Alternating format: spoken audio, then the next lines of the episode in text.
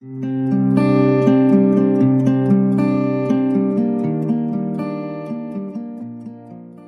نام خدا همکار محترم خدمتون عرض سلام دارم. امیدوارم که همگی خوب باشین. من ریاهی هستم متخصص قلب و عروق و قرار هست گفتگوی کوتاهی داشته باشم درباره فاصله ای که وجود داره بین گایدلاین های فعلی درمان نارسایی قلب با اون چیزی که عملا در practice اتفاق میفته اینکه ببینیم این فاصله چقدر هست. و چه علتهایی باعث این فاصله شده و نهایتا اینکه برای کوتاهتر کردن این فاصله چه کارهایی رو میشه کرد تا ما به evidence هم نزدیکتر بشیم اون کاری که در practice در حقیقت داریم انجام میدیم و عملا در real world داره انجام میشه. برای من باعث افتخار هست که برای این گفتگوی کوتاه در خدمت دوست و همکار بسیار عزیز جناب دکتر امین باشم. دکتر امین سلام و خیلی ممنون که این دعوت رو قبول کردین. هم خیلی خوشحالم که شما رو دوباره می‌بینم و هم مثل همیشه برام باعث افتخاره که این فرصت پیش اومد که یه گفتگوی علمی با هم داشته باشیم. خواهش می‌کنم. آقای دکتر عرض ادب دارم خدمتتون. خیلی خوشحالم برای این فرصت که در خدمت شما در خدمت همگی همکاران باشم. خیلی متشکرم. اگه موافق هستیم ما با این سوال شروع بکنیم که یه خلاصه ای بفرمایید که ما الان توی داستان management heart failure بالاخره کجای صفحات این داستان هستیم؟ اگه بخوایم پیشرفتایی که توی management بیماری نارسایی قلب در حقیقت داشتیم شبیه یه داستان بدونیم الان ما تو روزهای خوب این بالاخره داستان هستیم. اوضاع چجوریه؟ یا اینکه نه روزهای خوبی نیست. آیا الان روزهای امیدوار کننده ما پیشرفت های خوبی داریم. یه خود خلاصه شما کاملا در جریان خلاصه این قصه منیجمنت هارت فیلیر هستیم. بفرمایید خب بالاخره با بیماری مهمی مواجه هستیم. هم می‌تونیم بگیم بیماری شایعی هست. بالاخره از هر پنج نفر یه نفر در عمرش ممکنه که مبتلا به heart failure بشه. از اون ور بالاخره بیماری مهمی از این نظر که mortality زیادی داره تقریبا شبیه cancer colon و خب با عوارض زیاد شایعترین علت hospitalization تو افراد بالای 65 سال و با یه readmission rate خیلی بالا یعنی تقریبا سی روزه حدود 25 درصد. همه اینا در کنار هم خب یه بیماری مهم ساخته از بیماری هارت فیلیر و خب تلاش های زیادی هم بالاخره در طول سالها شده حالا هم به جهت های دارویی هم غیر دارویی. برای منیجمنتش بفرمایید. ما الان کجای این قصه هستیم؟ از این جنبندی فوقلاده کردن و می‌تونم بگم در قسمت قرار گرفتیم که از یک طرف رشد بسیار عجیب غریب هارت فیلیر رو داریم. نه به جهت اینکه قابل کنترل نیست بلکه به جهت اینکه هر بیشتر دارن میشناسنش و دارن دایگنوستیس براش درست و باز هم تاکید کنم به نقش بسیار مهم و یه مقداری سوال برانگیز هارت فیلر پریزرو fraction یه بخشی که هنوز برای خیلی از physician ها و practitioner ها که کمی گنگ هست ولی هرچی که جلوتر میریم لزوم آشنایی باهاش بیشتر احساس میشه. خیلی از society ها دارن تاکید می‌کنن الگوریتم diagnostic و درمانی براش ارائه میدن. و خلاصه یه نقش خیلی مهمی ایفا کرده. و یه بخش خیلی جالبتر اینجاست که ما می‌دونیم الان همینجوری prevalence همون هی داری میره بالاتر. prevalence چرا میره بالاتر؟ به خاطر اینکه هی خب intervention های خیلی خوب cardiovascular داره بیمارای که قبلا خیلی زود از بین می‌رفتن رو حفظ می‌کنه اما درصد زیادی از این بیماران در heart failure میشن. پس اینا میان به heart failure اضافه میشه. از اون طرف خیلی از بیمارانی که قبلا با موارد دیگر شناخته شده بودن الان می‌بینیم که اینا heart failure ن. خب اینا میاد تو جمع. و سمت دیگه این نکته خیلی جالبی که دوره که الان هستیم شاید با دوره که مثلا 20 سال پیش بودیم فرق ما همیشه میگیم که خب مثلا diabetes مثلا hypertension ischemic heart disease اینا risk factor های مهم heart failure ن اما diabetes ی که الان داریم یه مقدار شکلش متفاوت شده با چیزی که 20 25 سال قبل داشتیم به جهت prevalence ش به جهت ارائه داروهایی که توش هست. همچنین hypertension شاید اینها یه مقداری این تفاوت race ethnicity cultural و چیزهای مختلف که داریم تو heart failure می‌بینیم رو توجیه و نکته خیلی جالب رو این تفاوت هایی که تو incidence الان وجود داره. heart failure reduced ejection fraction کم داره incidence کم میشه. اما preserved fraction داره زیاد میشه. این فقط incidence prevalence در anyway داره زیاد میشه اما راجع به incidence و incidence تو جوامع گروه ها گروه های قومی گروه های socioeconomic ی که متفاوت هستن. هر کدوم از این implication های کوچیکی وجود داره و چیزی که من می‌تونم در واقع خلاصش کنم اینجا خدمتتون بگم. با یه مشکل در حال رشد عجیب غریب و با در نظر گرفتن اینکه این رشد تحت تاثیر تغییرات اقلیمی ریس فاکتورها و چیزهای دیگر است. و ما شاید تا چند سال آینده یک تابلوی دیگری از اون انتظارات اون از هارت فیلر ببینیم. احتمال خیلی زیاد یک افزایش خیلی شدید. احتمال خیلی زیاد یک احتمامی که بعد واسش وجود داشته باشه تا بتونیم به خصوص بخش ریسورس های پزشکی و اینها رو خیلی خوب بیشتر اما خب کجای داستان هستیم؟ اینجا خیلی خوب هستیم از جهت اینکه فقط دایگنوسیسمون پیشرفت نکرد. درمانمون فوقالعاده پیشرفت کرد. می‌تونم بگم شاید بخش مهم در واقع فارماسوتیک آرندیامون روی هارت فیلر سرمایه گذاری شد و نتایج فوق العاده بود. به خصوص تو دهه اخیر. به خصوص تو پنج سال اخیر. و شاید اگر ما این هیت و کووید رو نداشتیم یک کمی نتایجمون خیلی accelerate تر می‌شد یکم نتایج سریعتر می‌دیدیم. ولی به هر صورت ما الان تو جایی استادیم که شاید ده 15 سال پیش ما صرف به یک یا دو دارو بودیم. الان یک دفعه میگیم چهار دارو رو تو شناسنامه درمانی heart failure ارائه می‌کنیم و داریم یک مثلا evidence های خیلی خوبی برای یه چیز عجیب غریب اسم heart failure fraction می‌بینیم. و این به نظر من تو ما رو توی یه قسمتی قرار میده که هم بیماری رو الان خیلی بهتر می‌شناسیم هم risk factor ها attribution ها و etiology هایی که قبلا کمی مسئله بود. الان برای ما بیشتر مشخص شده. و هم اینکه داروهایی که می‌تونه general و individual به بیمارمون کمک کنه هم در اختیار هست و هم evidence خوب برای ادامه دادن باشه خیلی متشکرم. یعنی پس یه جنبندی کوتاه من می‌خوام داشته باشم. به جهت اهمیت بیماری خب همچنان بیماری مهمی هست. همونجوری که فرمودین یعنی بیماری رو داریمش. این پندمی وجود داره. و متاسفانه رو به رشد هست. خب البته علتش همونجوری که فرمودین یه بخشش به خاطر پیشرفت هایی که در بیماری های دیگه اتفاق افتاد. یعنی خیلی از بیماران سروایو می‌کنن و خب این حالا باعث میشه که هارت فیلیر در حقیقت بیشتر دیده بشه. ضمن اینکه خب بحث تشخیص هم خیلی پیشرفت کرده به خصوص تو اون 50 درصد heart failure preserved EF که به اندازه در حقیقت HFrEF این بیماری مهم هست. ولی خب واقعا همونجوری که فرمودین حالا در practice هم می‌بینیم توجه بهش کمتر هست. هنوز که هنوزه خیلی موقع ها اصلا اون بیماری دیده نمیشه. یعنی ما تو بیمارستان ها می‌بینیم بیماران زیادی که در حقیقت با علائم و کاملا با clinical presentation acute heart failure بستری میشن و وقتی اکو میشن و مثلا یه EF 50 55 درصد دارن میگن خب heart failure نبود. یعنی ما همچنان اینو می‌بینیم. و خیلی این هنوز جایگاهش تو practice establish نشده. و به جهت management هم خب پرمونی که در روزهای خلاصه خوب و روشن این داستان هستیم شاید یه, یه نشونش خب ما الان دو تا guideline بزرگ recent داریم. هم 2021 اروپایی رو داریم هم 2022 آمریکایی رو.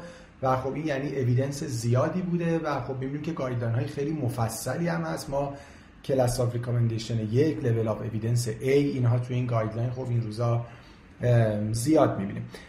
با این مقدمه وارد سوال دوم و حالا سوال اصلی این گفتگوی کوتاه بشیم و اینکه خب حالا فاصله ما با این evidence در practice حالا هم دنیا و هم حالا اگه ما در ایران آماری داریم چطور هست؟ بالاخره همیشه این تصویر رو برای ما ترسیم کردن که ترایال ها شبیه مثلا رژه های نظامی و سان و اینها هست. یعنی یه سری آدمی که از قبل تمرین کردن خیلی شبیه همن. چشم های زیادی داره میبینتشون خیلی همقد یه جور و همه پاها با هم بیاد بالا بیاد پایین. ترایالا واقعا اینجوری هم و همه چی خیلی منظم مرتبه. ولی اتفاقی که در ریل ورد میفته شبیه بازاره. یعنی سری آدم کوچیک بزرگ نمی‌دونم از جنسا و بالاخره نژادهای مختلف و میان و میرن و اینها و خیلی خلاصه بی‌نظم. این داستان real world ه و درسته که در trial ها خیلی از همین داروهایی که شما فرمودین بالاخره تونستن که یه خلاصه relative risk reduction خوبی بدن. گرچه که هنوز خلاصه residual risk زیاده ولی بفرمایید که اوضاع در practice الان بر اساس مطالعات چطور هست و ما فاصلمون با این evidence چقدره؟ این نکته بسیار مهم اشاره فرمودین و من فکر می‌کنم یکی از دلایلی هم که هم ما الان هی داریم guideline ها تو جاهای مختلف رو می‌بینیم. ارائه پروتکل برای هم افزایش awareness گروه درمانی و هم برای ارائه کردن یه جورای push کردن به گروه های بیمه و خلاصه این insurance company هستن که بتونن هرچه بیشتر یعنی خلاصه راضی بشن که بیان و برای این داروها coverage خودشون رو ارائه بدن. شاید الان اگه بگردید تو جاهای مختلف خیلی زیاد ببینید paper هایی که همینطور داره در میاد از single یا multi center که می‌خوان این pragmatic practice خودشون رو نشون بدن که حالا واقعیت چطور میره. اما خب ما شاید نریم سمت اون بریم سمت همون ترایال اگه شما تو ترایال دقت کنید خب مثلا داستان این چهار دسته داروی بتا بلاکر ACE inhibitor, ARB و بعد ARNI, SGLT2 inhibitor و MRA تقریبا به ترتیب زمانی اینجوری رفت جلو که از ACE شروع شد داستان. یک کمی بعد ARB اد شد و بتا بلاکر اومد. به سالهای هلوهوش 2000 2000 خورده 5 مثلا. MRA خیلی نقش خودش رو پیدا کرد و بعد همینطور یه ده سال دوازده سالی گذشت تا کم کم ما مطالعات آرنی اول یعنی فقط همون در واقع انترستو و بعد نهایتا SGLT تو رو داشتیم اگه بیاد نگاه بکنید تقریبا به فاصله ده سال از هر معرفی هر کدوم از اینا به مارکت و مثلا فرض کنید FD اپرووال گرفتن بین به اون ترایال دقت بکنید آدم می‌بینه که خب تازه و این نکته زیبایی که شما گفتین این خیلی مرتب و منظم سلکت شده بیماران چند درصد از این دارو دارن می‌گیرن؟ مثلا فرض کنید شما داشت برید ترایال هایی که تو اوایل 2000 مثلا برای اپلرنون داشته انجام میشه یا مثلا برای مثلا فرض کنید ترایال هایی که میاد نزدیکتر میشه تا بخواد مثلا پرادایم و پرادایم حالا پرادایم که نه ولی پرادایم داره برای چیزا نشون میده. بهترین کاری رو که انجام دادن این بود که مثلا در استفاده از ایس اینیبیتور تونستن به هلوهوش 80 خورده درصد پوش کنن. برای استفاده از بیدا بلاکر تونستن به هلوهوش 85 90 درصد نزدیک میشن اما وقتی شما برمیگردید ای و باز هم توی مثلا پرادایم نگاه می‌کنید عدد بخشباک پایینه. یا و این در حالی که ما شاید ده 15 سال از معرفی این دارو گذشته. و الان اگه بیاید تو مثلا چه می‌دونم ترایالی بخوام که الان خیلی حالا نداریم الان ولی مثلا اگه بخوام گیم تو پراگماتیکا مثلا فرض کنیم چه می‌دونم برید تو آمار این مثلا مدیکر نگاه کنید بنفیشاری های مدیکر نگاه بکنید اون کسانی که چهار دارو رو الیجیبل هستن و می‌گیرن یه وقتی عدد به زیر ده درصد می‌رسه. تو گروه های مختلف. منظورم اینجاست که خیلی فاصله داره اینکه ما در کشور خودمون چگونه هستیم من می‌تونم این اذعان بکنم که دلایل مختلفی برای این فاصله وجود داره که بعضیاش در کشور ما به خاطر فرمت خاصی که وجود داره یه مقداری حتی حل شده ولی یه مقدار خیلی زیادش هم متاسفانه هنوز وجود داره. مثلا یکی از مهمترین مشکلاتی که الان ما داریم SGLT2 اینهیبیتور یک داروی بسیار خوب دیگه فکر کنم اینقدر ترایال وجود داره که کسی نتونه روش حرف بزنه. یه مقدار دیگه اویدنسش داره می‌رسه به هلوش استاتین. ولی شما می‌بینید که مثلا انقدر هزینه این دارو زیاده که درصد بسیار زیادی از آدم ها مثلا تو نورت امریکا دریافت نمی‌کنن دارو اما ما فرمت ژنریک و ساپورت داروییمون در ایران به گونه ای هست که خب یه درصد خیلی زیادتری از آدمایی که به خاطر بحث affordability نمی‌تونستن سراغش برن شاید الان تو ایران دارن از این دارو استفاده می‌کنن. خب نکات خیلی زیادی این وسط وجود داره. که چیزایی که من به نظرم می‌رسه و خوبه که راجع بهش کمی صحبت بکنیم یکی دو تا article بیشتر است یه تعداد زیاد article وجود دارن که همشون وقت اومدن تو های درمانی مختلف میزان GDMT و موفقیت انجام GDMT که اجازه بدید عرض کنم یه مجموعه از ACE inhibitor beta blocker MRA به اضافه و منهای SGLT2 هست که بتونیم یکم برگردیم به آمار 10 سال 15 سال قبل. دیدن این بیمارانی که در heart failure clinic care میشن بهتر و موفقتر GDMT انجام شده برشون و البته اضافه کنم device. GDMT device به اجازه بدین device هم بزنم جز GDMT و اما چرا؟ شاید یک دلیل این باشه. قبل از اینکه وارد این بحث بشم عرض کنم. heart failure و برگردم به جمله اول. انقدر این بیماری سریع در حال افزایش شیوع هست که ما قاعدتا هیچ وقت نمی‌تونیم مثلا فرض کنید از یک heart failure specialist انتظار care شون رو داشته باشیم یا از جمعیت cardiologist انتظار care داشته باشیم. الان در دنیا اکثریت heart failure رو دارن internist ها family physician ها primary care ها manage اگه خیلی زیادشون رو نگاه کنه و اگه بخواین heart failure preserved ejection fraction رو در نظر بگیرید شاید یه گروهی که اصلا درگیرش نمیشن cardiologist هست و این نکته خیلی مهم است خب پس ما می‌بینیم GDMT داره توسط heart failure clinic ا بهتر رعایت میشه. پس یکی از دلایل عمده می‌تونه این باشه که ما در کلینیک های قلب تأکید بیشتری برای رسیدن به گل انجام تی وجود داره و یکی از نکات موفقیت بر رسیدن. یعنی اصلا گل رسیدن به تی و اگه به این مقالات سه سال قبل برگردید و نگاه کنید زمانی که SGLT تو معرف شد ARNI این FDA approval گرفت و و سعی کردن این ماجرا رو بیارن به گروه های internal medicine و family physician که این داروها مؤثرن. ما یه چیزی داریم به اسم goal، goal درمانی. گول درمانیمون دیگه فشار خون این مریضا heart rate این مریض ها فقط نیست. فقط نمی‌خوایم symptom شون رو خوب کنیم. لطف کنید این چارتا رو داشته باشیم.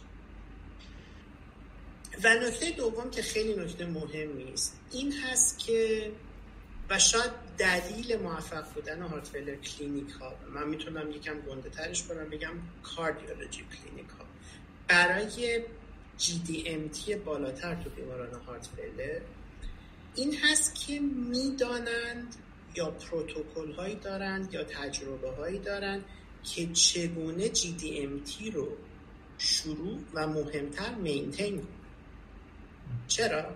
چون خب من می‌دونم که مریض مثلا beta blocker می‌خواد. من امروز براش carvedilol شروع می‌کنم. دو روز بعد میاد office زنگ می‌زنه و میگه که من فشارم افتاده. به من اطلاع میدم میگه او قطع شد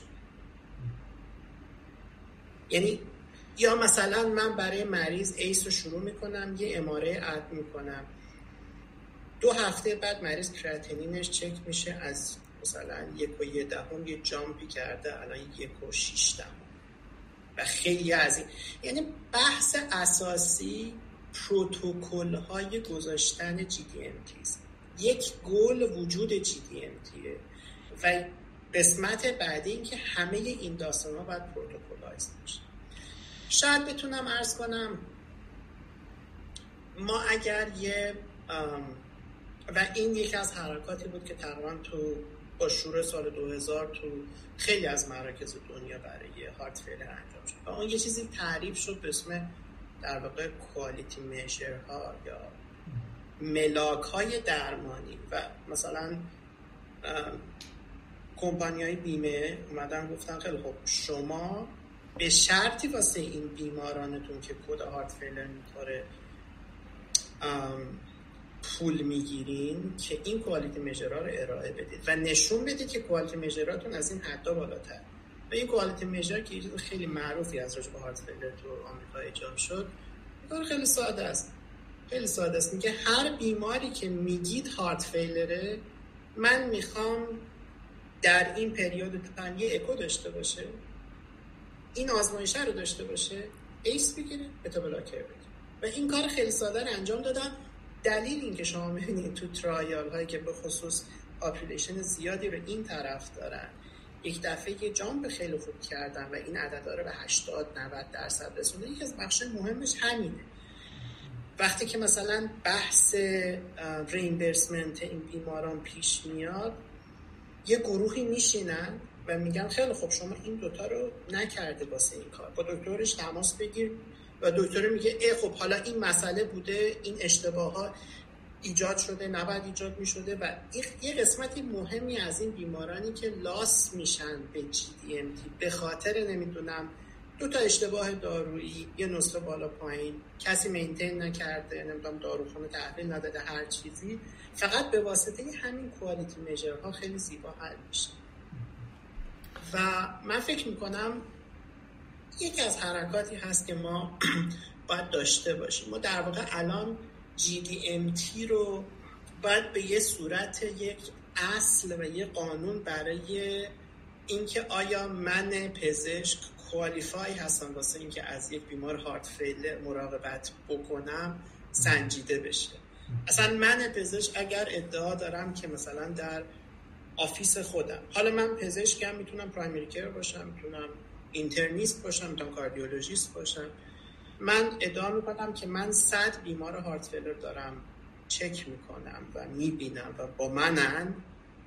از این صد بیمار heart failure چند درصدشون دارن GDMT؟ با تعاریف مختلف یکی دو تا سه تا چهار تا رو دریافت کنم و اگر سه تا دریافتیاشون از پنجاه درصد کمتره من باید disqualify بشم. یا اقلا من باید برم از خودم دفاع کنم که چرا اینا اینجوری نیستن. و فکر می‌کنم داشتن این line ها می‌تونه خیلی کمکمون کنه واسه اینکه ما هرچی بیشتر به اون نزدیک بشیم خیلی متشکرم. دکتر امین من باز یه جمع‌بندی چند جمله داشته باشم و دو سال آیندرم تا حدودی البته شما فرمودیم ولی حالا باز با detail بهش می‌پردازیم. بالاخره در مجموع فهمیدیم پس اوضاع خوب نیست. شاید مثل خیلی جاهای دیگه practice یعنی فاصله تا در حقیقت اون توصیه های guideline ها زیاده.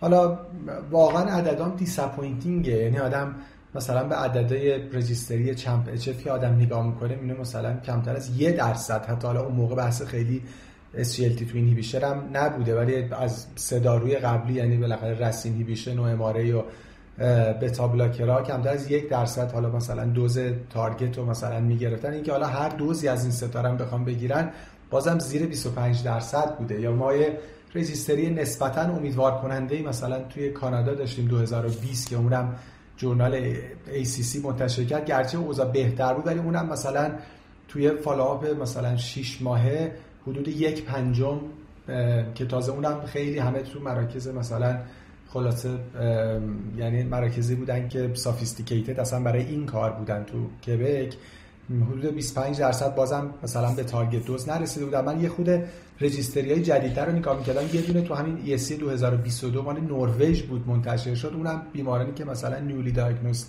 heart failure بودن تو مثلا یک follow-up یک ساله اونجا بحث تازه triple therapy بود. هنوز بحث تازه four fantastic drugs نبود. حدود 16 درصد فقط مثلا سه دارو رو تو مثلا حالا نروژ یعنی حتی تو جوامعی که به جهت socioeconomy هم خوب هستن و بالاخره کشورهای با درآمد بالا هم هستن همونجوری که فرمودیم اوضاع disappointing ه ولی سوال مهمی که حالا خب پیش میاد اینه که علتش چیه؟ یه بخشیش رو شما فرمودین. من سوالی که مشخصا دارم خب یه بخشیش که حالا شما بهش اشاره کردین آگاهی ناکافی clinician ها هست. حالا خیلی همونجور که فرمودین تو کشور ما هم همینه بالاخره. تعداد کلینیک های heart failure و همکاران heart failure خب عملا زیاد نیست. اینقدی اصلا توضیح نداره. مثل بقیه جاهای دنیا که مریضای heart failure رو اونا بتونن فقط ببینن. بالاخره خیلی از این بیماران توسط همکاران general cardiologist خیلی هم مثلا همونجوری که فرمودید توسط همکاران internal حالا در حقیقت primary care physician ها دارن دیده میشن. یه بخشیش خب آگاهی ناکافیه. خب این راهش آموزشه و اینکه بالاخره افراد update باشن.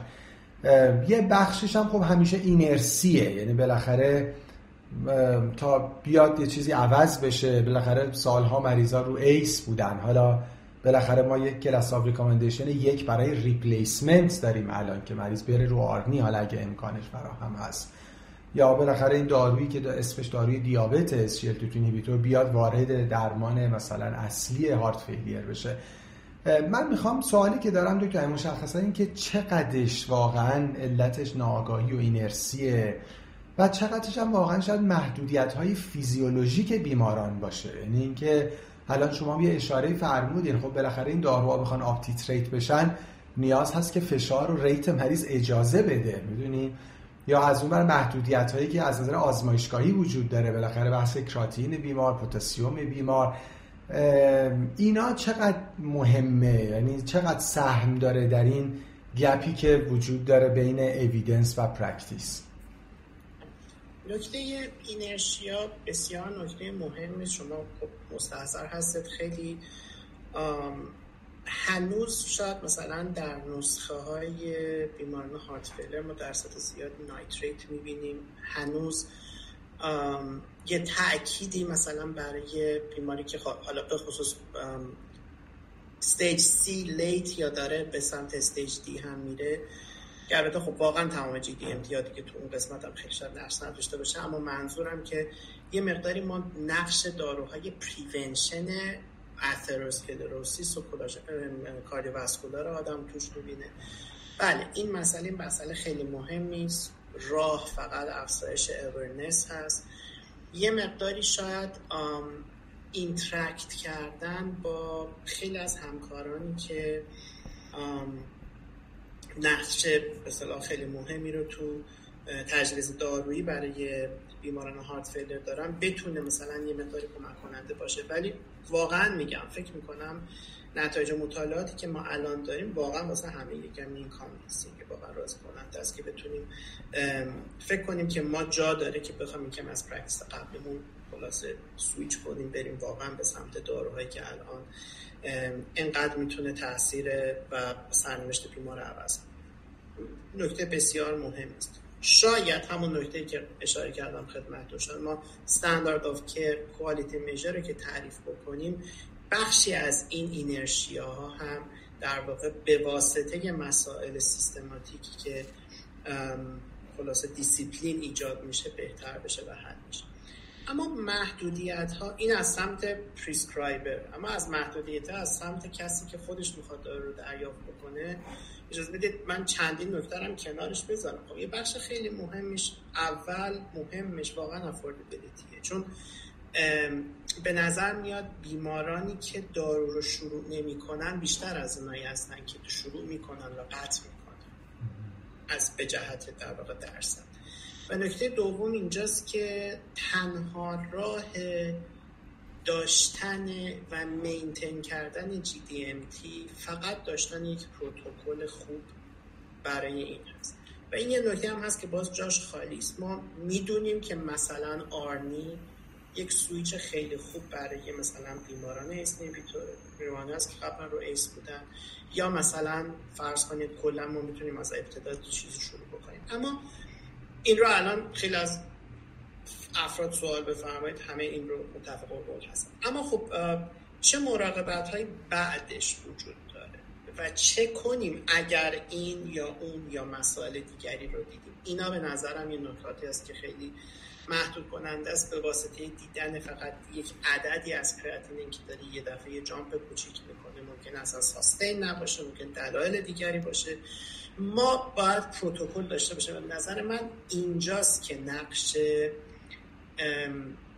گایدلاین ها و پروتکل های خودمون در واقع مهم میشه. به این تعبیر که مثلا فرض کنید من می‌خوام از یک از مرکزم که داره برای من مثلا بیمار هارت رو پوشش میده من می‌خوام ازش که خب این داروها برای مثال برای بیمار تعمین بشه. و می‌خوام اگر بیماری وارد این سیستم شد ویزیت بعدیش مشخص باشه lab data یی که باید تو ویزیت بعدی بیاد مشخص باشه. اگر lab data به این ترتیب اومد ما باید چه کاری براش انجام بدم این مشخص باشه. و خب می‌دونید که درصد خیلی زیادی از چون ما الان heart failure از این بیماریایی هست که کسی که صرف فقط heart failure داشته باشه عددش خیلی کمه. ما همیشه comorbidity داریم. و این تنظیم کردن comorbidity ها و اصلا deal کردن با این comorbidity ها مشکل سازترین قسمت کار heart failure و تنظیم همین داروها به ویژه GDMT چه کنیم بعدش؟ فشار rate و renal function. این سه چهار تا شاید بتونم بگم از اون چیزایی هست که می‌تونه خیلی محدود کننده باشه. اما اقلا می‌تونم اینو عرض بدم به تجربه. دیدیم که اینها فقط با یه مقداری گل قرار دادن. اینکه بیمار GDMT رو بگیره خیلی راحت قابل کنترل. درصد زیادی از hemodynamic change ها tolerate میشه بعد از مدت. درصد زیادی از renal function ی که ما داریم می‌بینیم renal function deterioration ی هست که ما اسمشو گذاشتیم. این در واقع فقط یک creatinine elevation ه GFR هرچی می‌خواد باشه. Anyway مریض prognosis ش اصلا بهتر خواهد شد. پوتاسیوم یه داستانی هست که بیشتر از اینکه بخواد بترسونتمون باید به خیلی از موارد دیگه نگاه بکنیم constipation مریض وجود داره یا نه؟ بحث GI problem های دیگر وجود داره یا نه؟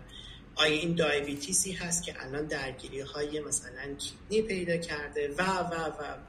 و بنابراین می‌خوام همه رو جمع بکنم. اولا که کاملا با تو موافقم. اینا نکاتی هست که محدود خواهد کرد بر رسیدن به جی و به نظر من هرچه بیشتر این صحبت ها رو بتونیم باز کنیم.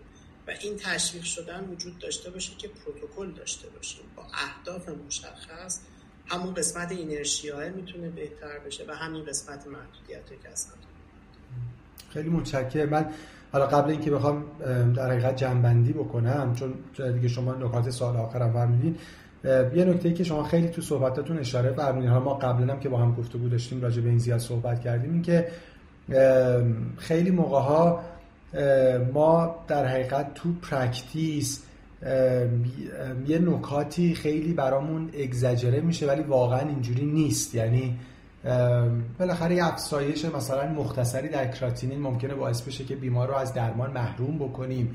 یا ممکنه فکر کنیم این بیمار frail ه ولی واقعا خیلی موقع ها فقط این یه perceived frailty ه یعنی خیلی شما در حقیقت تاکید کردین روی پروتکل ها ما واقعا راجع frailty هم score داریم. یعنی لازم نیست خیلی subjective راجع آدم ها قضاوت بکنیم.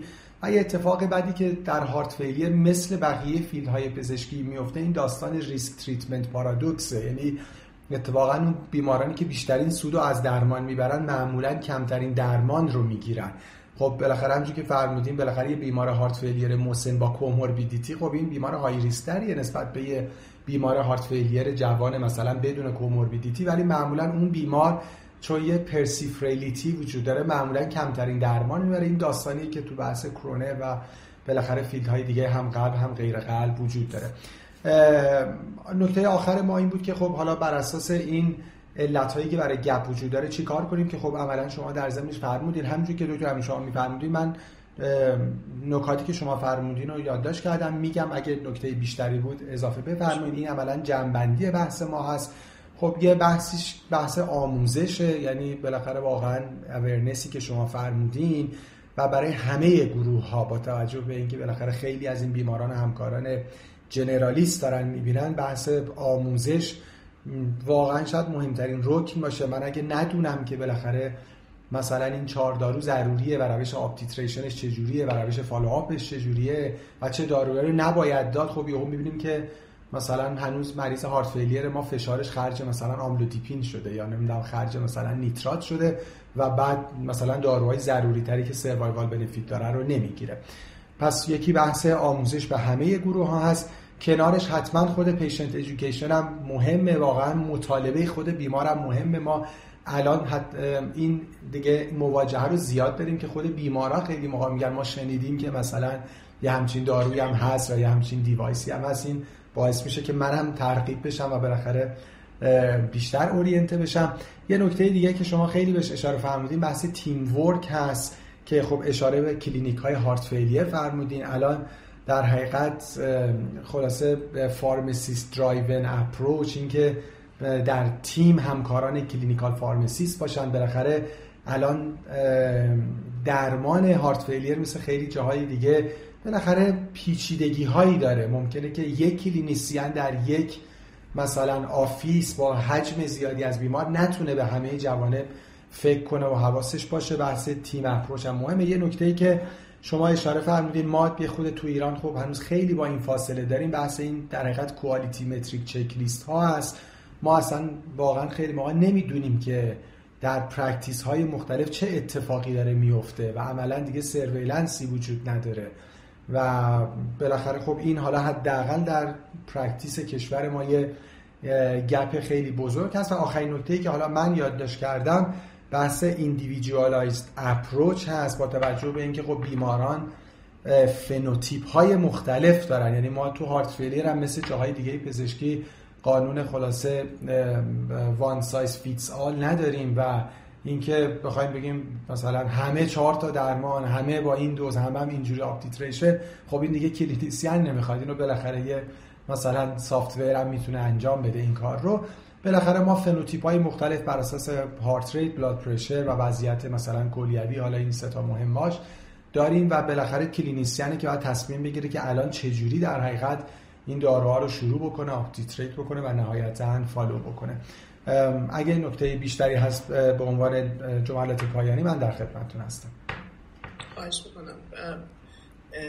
من واقعا شاید یه مقداری کم رو اون نکته نیاز به team work. نقش همکاران و یه می‌تونم بگم multidisciplinary approach تو در رأسش وجود همکاران clinical pharmacist وجود همکاران dietitian وجود همکاران که می‌تونن تو قسمت های مختلف specialty های مختلف کمک کنن برای اینکه این بیماران رو ببریم جلو. چون واقعا داشتن یک مریض heart failure ی که رو GDMT هست سی دی و سی او پی دی داره و داره توسط همکارانی که هم manage میشه و بعد یک پارچه کردن داروها و اینکه جلوگیری از polypharmacy اینها بکنیم و داشتن داستان های psychosocial support ی که این مریض ها به چگونه حالا داروشون رو تامین کنن چجوری ادامه بدن داستان ها واقعا نقش یک multidiscipline approach رو ما همیشه تو موفقه که حالا ام ام یعنی الان داریم راجع به GDMT approach success صحبت می‌کنیم یک قسمت بدون شک و بدون تردیدش همون قسمت multidiscipline approach ه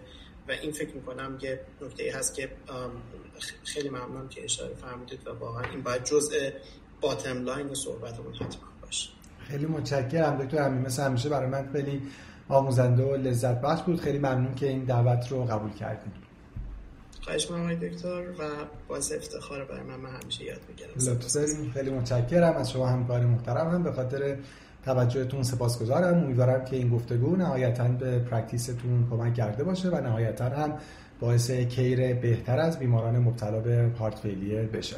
خیلی متشکرم. خدا نگهدار.